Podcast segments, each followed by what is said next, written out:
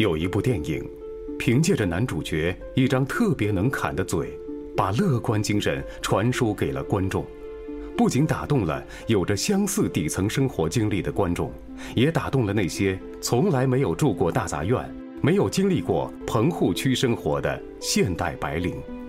这部电影就是《没事偷着乐》。对吧？世界上最好的就是这饭，饭里最好的就是这面，面里最好的就是里边这蒜，蒜再好也不如你好看。云芳，你就算了吧。FM 一零二点六，合肥交通广播，本周日晚间二十三点播出的《光影时光机》，将为您带来电影《没事偷着乐》的录音剪辑，敬请期待。